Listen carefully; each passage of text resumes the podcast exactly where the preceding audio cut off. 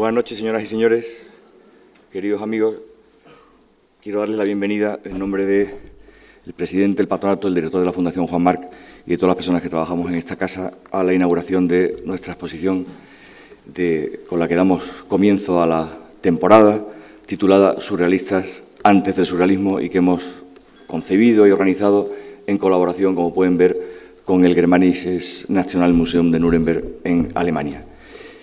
Lo menos surrealista de todo este proyecto ha sido o es eh, el agradecimiento real que debemos a las personas reales y a las instituciones reales que nos han ayudado a poner en pie esta muestra, que esperamos obviamente que les interese y que les guste. En primer lugar, como acabo de decir, eh, el proyecto no hubiera sido posible porque además de nuestro socio, de su colección, de su grandiosa colección de papel, de obra gráfica, de dibujos eh, de la Edad Media y del Renacimiento, procede pues, una buena parte, una mayoría amplia de la selección de obras, no hubiéramos podido hacerlo sin nuestros socios del Germanisches Nationalmuseum. Yo quiero dar la bienvenida al profesor Ulrich Grossmann, su director, y también a la doctora Yasmin Dosri, que es la directora del Gabinete de Gráfica del museo y que ha eh, trabajado codo con codo con nosotros, no solo como comisaria invitada a este proyecto o como comisaria de este proyecto, sino yo diría que como el auténtico espíritu rector de toda eh, esta operación o de todo este proyecto. Eh, y además, me gustaría decir, por si se me olvida después, que hemos podido aprovecharnos o que el proyecto se ha aprovechado enormemente del enorme conocimiento que tiene la doctora Dosri, no solo de la colección, de su museo, sino del arte de la modernidad, que es de donde hemos hecho la aproximación a el surrealismo que podrán ver ustedes en esta exposición.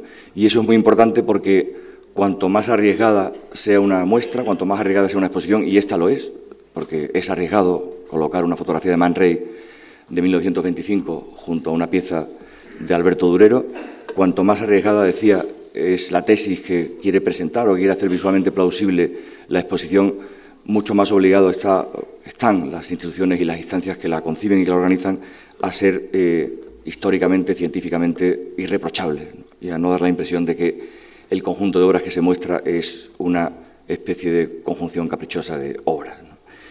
Eh, y por tanto, pues nos ha dado mucha seguridad saber que en una exposición de tanto riesgo como esta, pues contábamos con la solvencia intelectual y con, el conocimiento profundo de la doctora Dosri, así como, y con esto sigo eh, mi lista de agradecimientos a personas reales, como el resto de personas que han colaborado en el catálogo, profesor universitario barcelonés Juan José La Huerta, con un ensayo maravilloso titulado La retroactividad del surrealismo, Rainer Schoch, eh, experto en Alberto Durero, autor del catálogo Razona de Durero, que también ha contribuido con un texto muy importante, muy significativo, eh, Christiane Lauterbach y además las personas del eh, Germanisches Nationalmuseum del Departamento de Restauración o la persona que ha asistido al proyecto, a la doctora Dosri, Julia Kolesnikov, sin todos los cuales, me es imposible citarlos a todos, pues eh, este proyecto no hubiéramos podido ponerlo en marcha o llevarlo a cabo.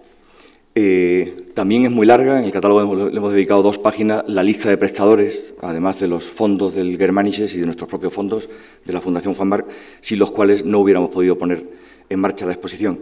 Eh, la lista es muy larga, pero no me, no me resisto a decir que hemos esquilmado prácticamente la totalidad de los museos de la República Federal de Alemania y parte de las bibliotecas. Hamburgo, Hannover, Wuppertal, Múnich, naturalmente Nuremberg, Wolfenbüttel, Bonn. Eh, por todas partes hemos encontrado simpatía y ayuda para eh, los préstamos que pedíamos para este proyecto.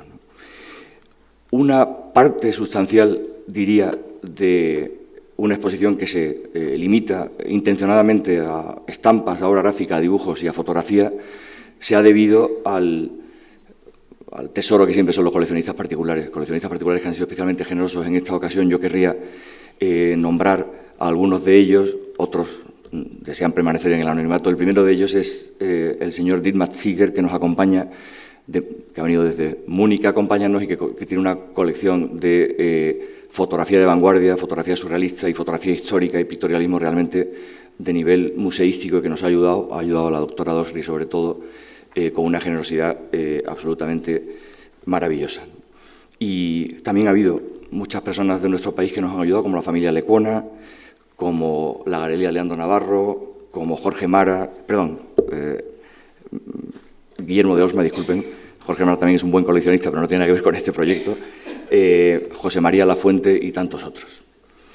Eh, y por último, pero no en último lugar, las instituciones españolas como el, Reina Sofía, el Prado, la Fundación Lázaro Galdiano, que han prestado dos dibujos maravillosos de Goya que raramente pueden verse, el Museo Patio Herreriano, el Museo de Bellas Artes de Bilbao, la Fundación Mafre, la Fundación García Lorca, eh, la Fundación Gala Salvador Dalí. Eh, nos preciamos mucho de haber podido convencer a sus responsables. Nos acompañan Ramón Boixador, su presidente, y Monse Aguer, la directora del Centro de Estudios Dalinianos, de que nos hayan prestado un par de piezas, tres en concreto, muy importantes, dos de Dalí y una de Man Ray, en un año en el que o en dos años en los que probablemente había pocos Dalí que no acabaran de ser prestados, estuvieran prestados o fueran a ser prestados en el futuro inmediato. Así que muchas gracias.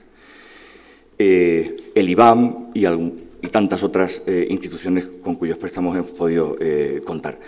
Yo, dicho esto, me podría retirar, darle la palabra brevemente al profesor Grossman, que nos va a dirigir unas palabras en nombre del Germanisches National Museum, y a continuación a la doctora Dosri, que, acompañada de algunas imágenes, ha tenido la gentileza de preparar una pequeña introducción, una conferencia inaugural para eh, este acto que precede al concierto que el Departamento de Actividades Culturales ha preparado y que forma parte de un ciclo titulado Música de Ensueño, que ocupará los próximos miércoles y que esperamos también que tenga la, asistencia de público que se merece porque está muy estudiado, está muy bien preparado para acompañar la exposición y, me gustaría pues, eh, que, lo supieran y que lo, que lo valoraran, así como el ciclo de cuatro conferencias, eh, en algunas de ellas intervienen algunos de los autores del catálogo que el Departamento de Actividades Culturales ha preparado y que acompaña también a la exposición, con el título, el ciclo Surrealismo. Em, bien, eh, Lot el poeta francés al que los surrealistas eh, aclamaron y reclamaron como una especie de padre, eh, escribe en 1869 los cantos de Maldoror una comparación, hace una comparación, una metáfora que los surrealistas enseguida reclamaron casi como una especie de lema, eh, refiriéndose a la belleza de un joven en los cantos de Maldoror, dice, bello como el encuentro fortuito entre una máquina de coser y un paraguas sobre una mesa de disección obviamente una metáfora que inaugura una nueva poética, la poética surrealista, que no tiene nada que ver con las metáforas simbolistas como tus dientes son como perlas y que ha dado, eh, eh, ha, dado eh, abierto la puerta pues, a, una serie de poéticas y de prácticas artísticas que a nosotros no nos son ya demasiado novedosas, pero que en los años 20 y 30 del siglo pasado fueron absolutamente rompedoras. Eh, la profesora Dosri ha tenido la gentileza de titular su texto introductorio en el catálogo El encuentro nada fortuito, el del paraguas y la máquina de coser era fortuito según Lotromont, entre Man Ray y Alberto Durero. Por Alberto Durero está naturalmente el Germanisches National Museum, un museo que está a punto de cumplir 200 años, y por Man Ray, que es un artista moderno, está la Fundación Juan Marc, que, como saben, pues básicamente ha puesto el acento en sus exposiciones en las grandes figuras del movimiento moderno y últimamente pues en exposiciones quizá más dedicadas a hacer visualmente plausibles figuras olvidadas o aspectos menos trabajados de otras figuras conocidas o en general a plantear exposiciones como esta pues con un proyecto, con, un, con, eh, una intención conceptual detrás. Y el título de la doctora Dosri, eh, El encuentro de Man Ray y de Alberto Durero me libra, o nos ha librado durante todo el proyecto, de, la complicada tarea de decidir quién era en esta historia la máquina de coser y quién era eh, el paraguas, porque nos hemos identificado claramente cada uno con su artista. En el fondo, todo lo que ha intentado, todo lo que hemos intentado en este proyecto, y con esto termino, se deja resumir en una frase del, del gran Borges, que también tuvo su punto surrealista, eh, Borges solía decir y escribió en algunos, en algunos lugares que cuando alguien, un individuo, un movimiento, un grupo de personas hace algo significativo en el campo de la cultura, no solo crea sucesores, no solo hace escuela, no solo crea mm, individuos y movimientos que le siguen y a los que influye, sino que sobre todo, paradójicamente, crea precursores. A partir de que existe Kafka, podemos decir, y decir con propiedad, y no es un anacronismo, es algo profundamente ligado al modo que tenemos de percibir la realidad, que Piranesi, o que las cárceles de Piranesi, o las arquitecturas fantásticas de Piranesi son kafkianas. De esa misma manera se entendió en parte a sí mismo el surrealismo, que probablemente como algunas leyes orgánicas, ha sido la vanguardia más cargada con carácter retroactivo de todas cuantas han existido. Y en ese sentido, eh, y ese es el pensamiento, esa es la plantilla que nos ha guiado a lo largo de toda la exposición. Les pido que reciban con un aplauso al doctor, al profesor Grossman y muchas gracias.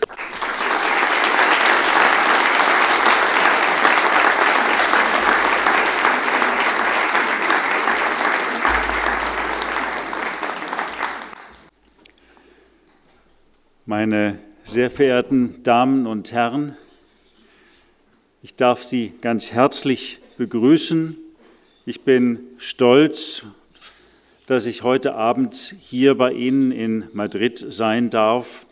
Und ich freue mich über die wundervolle Zusammenarbeit mit der Fondation Juan Marc, die bereits im letzten Jahr zu der Ausstellung surrealistischer Künstler vor dem Surrealismus in Nürnberg und nunmehr hier in Madrid in einer etwas anderen Auswahl geführt hat.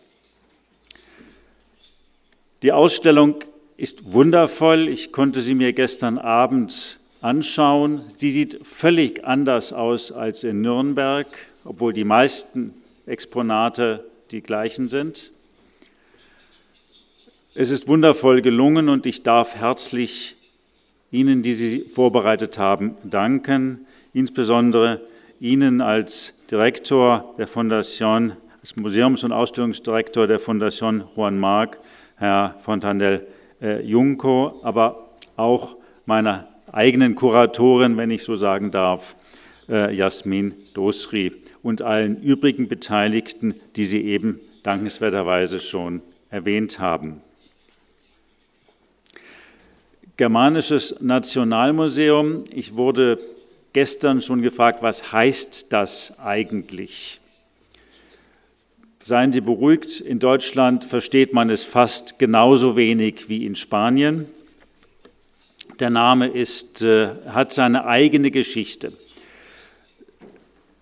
Deutsche Museumssammlungen entstanden durch den römisch-deutschen Kaiser und die Fürsten in den verschiedenen etwa 50 deutschen Ländern.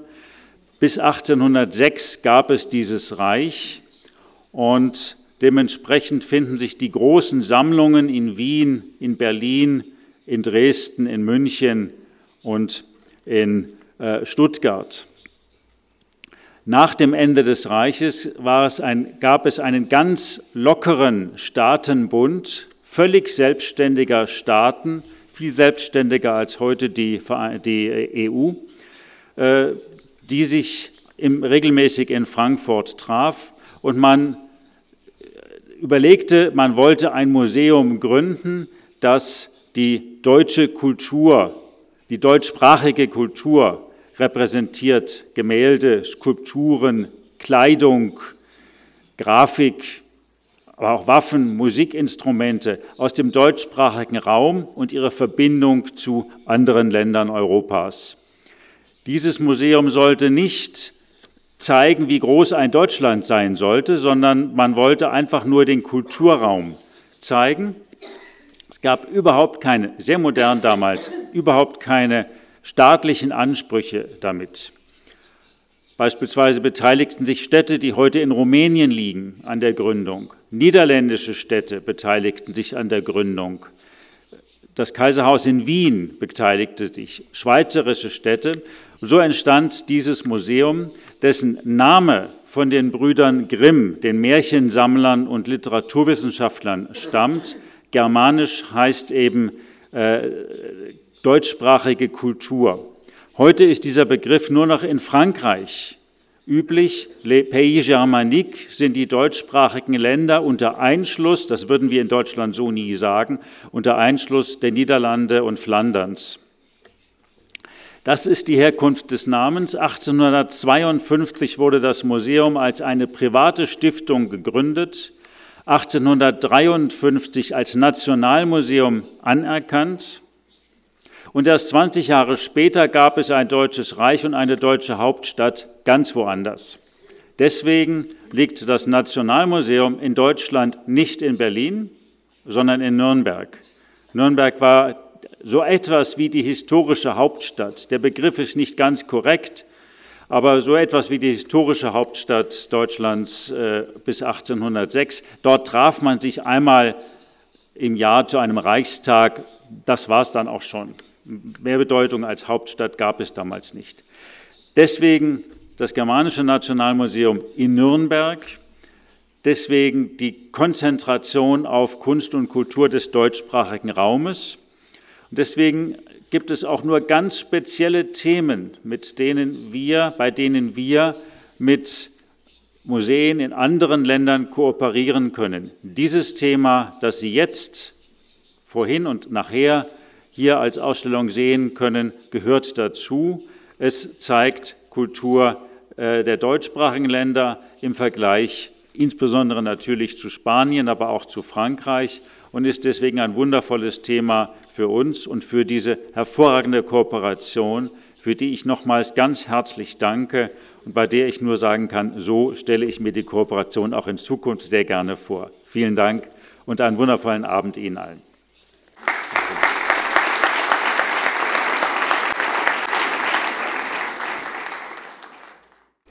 Sehr geehrte Damen, sehr geehrte Herren, wenn die Vernunft schläft, unser Bewusstsein ausgeschaltet ist und die Seele hinabtaucht in die Tiefen des Unbewussten, wo Träume uns beflügeln oder Albträume uns belasten, bemächtigen sich unser nie gesehene Bilder und Vorstellungen, die nicht zu greifen, geschweige denn zu begreifen sind. Es sei denn, Künstler nehmen sich diesem Reich der Fantasien und des Fantastischen an und gewähren uns mit ihren Bildern Einblick in diese Welt der Ars Fantastica. So schuf 1828 mitten in die Angstträume der deutschen Romantik Karl Wilhelm Kolbe der Ältere eine Radierung. Fantastische tote Eiche in einem Gehölz ist das Blatt überschrieben.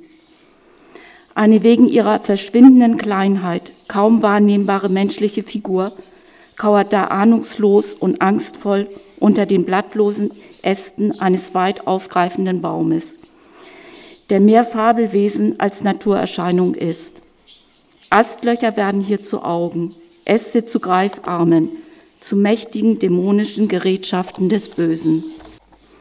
Derartige irreale und bizarre, rätselhafte und geheimnisvolle, melancholische und traumhafte Bilder sind Gegenstand der Ausstellung – Sie spannt, um die Kontinuität bestimmter Bildmuster und Archetypen zu verdeutlichen, einen zeitlichen Bogen vom 15.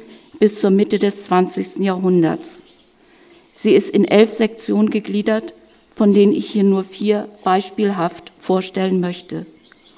Sie zeigen, dass sich die Fantasie durch viele Hintertüren in die Welt des Realen eingeschlichen hat. Sie umwandelte und neue Wahrheiten jenseits des Wirklichen formte. Eingeleitet wird die Ausstellung von der Einheit das innere Auge. Seit Ende des 18. Jahrhunderts versinnbildlicht das Augenmotiv nicht nur Vernunft und Erkenntnis, sondern als Schnittstelle zwischen der äußeren und inneren Welt auch visionäres Sehen und eine ungehemmte Einbildungskraft. In seinem Buch Der Surrealismus und die Malerei bestimmte André Breton das Auge als Zeichen für die Unabhängigkeit der Fantasie. Denn für die Surrealisten legte das innere Auge die Tiefen des Unbewusstseins frei, löste alle psychischen Zwänge auf und ermöglichte die Erfahrung der Geheimnisse, die sich hinter der sichtbaren Welt verbergen. Dass das physische Auge uns nur ein Segment der Wirklichkeit liefert, verdeutlicht unter anderem auch die Sektion wechselnde Perspektiven. Seit dem 16. Jahrhundert beruhte das künstlerische Interesse an optischen Experimenten auf der Erkenntnis, dass die Zentralperspektive eine Verzerrung des Dargestellten mit sich bringt und so nicht als Teil der Wirklichkeit, sondern als Teil der Wahrnehmung zu verstehen ist.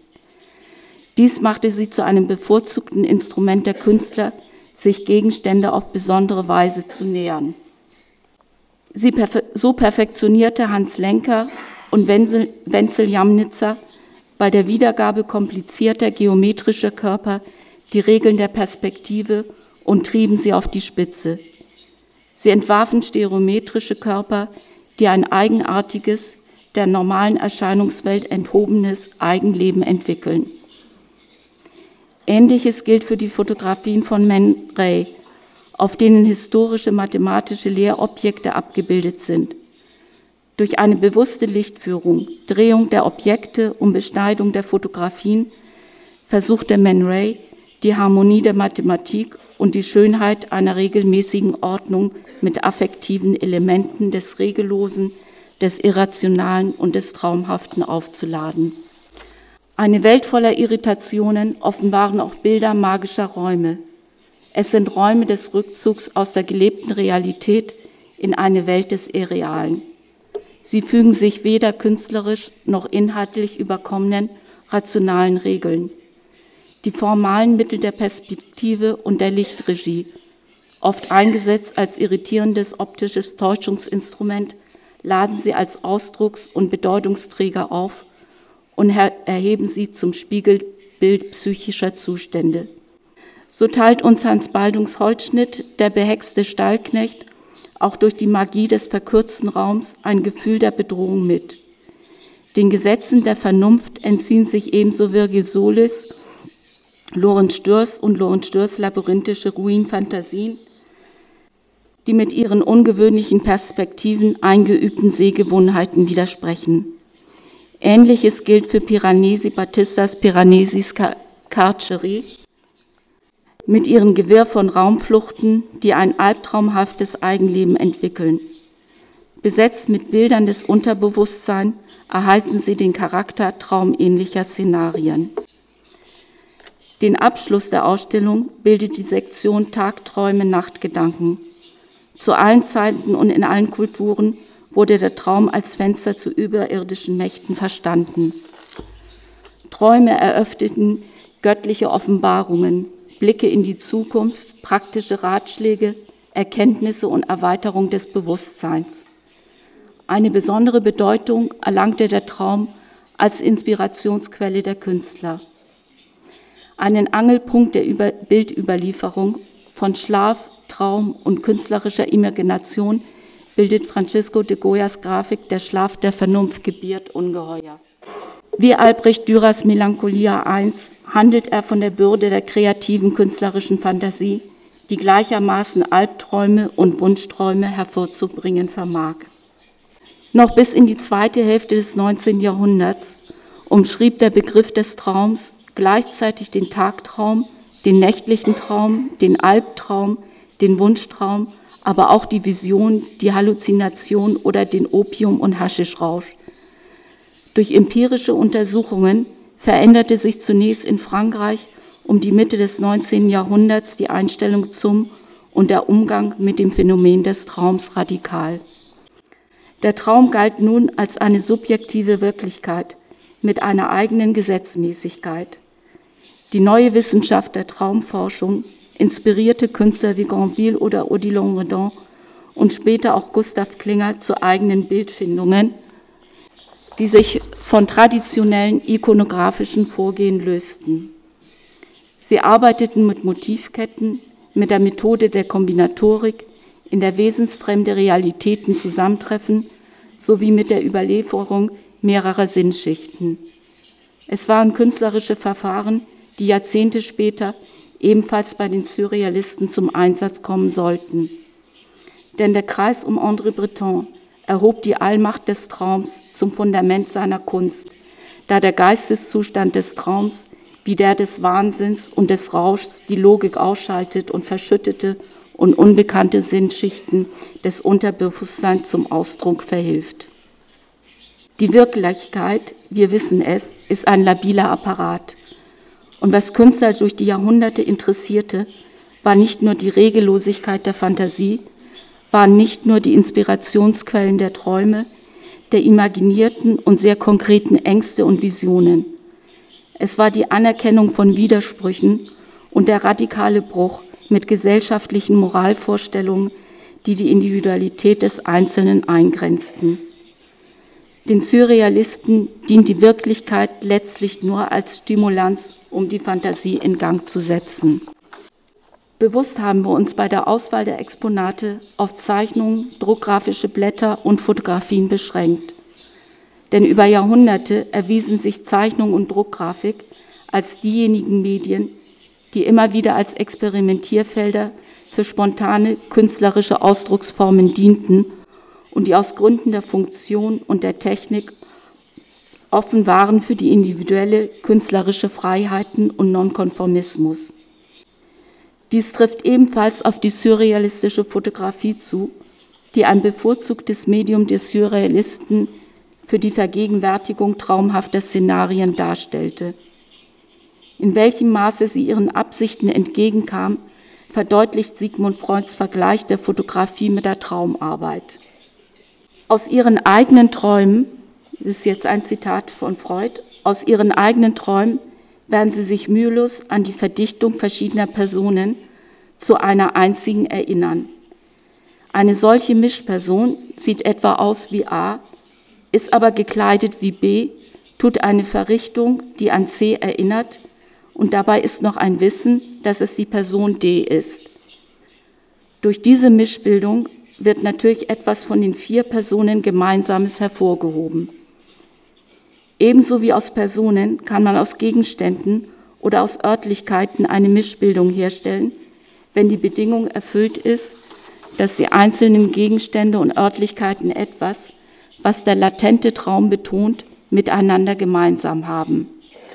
Durch das Übereinanderfallen der miteinander verdichteten Einzelheiten entsteht in der Regel ein unscharfes, verschwommenes Bild, so ähnlich wie wenn Sie mehrere Aufnahmen auf die nämliche Platte bringen. Zitat Ende. In die Ausstellung möchte ich Sie nicht entlassen, ohne der Fondation Juan Marc und hier insbesondere Manuel Fontan del Junco meinen Dank für die gute Zusammenarbeit auszusprechen. Doch ohne die Unterstützung zahlreicher Kollegen, sowohl in Nürnberg als auch hier in Madrid, wäre die Ausstellung nicht das geworden, was sie ist. Auf den Weg in die Ausstellung möchte ich Ihnen folgende Worte Man Race mitgeben. Das Experiment liegt auf der Seite des Betrachters, in seiner Bereitschaft zu akzeptieren, was sein Auge ihm vermittelt. Der Erfolg des Experiments ist proportional zu dem Wunsch zu entdecken und zu genießen. In unserem Fall besteht das Experiment aus einer Reise in das surreale Reich einer überbordenden anarchischen Fantasie.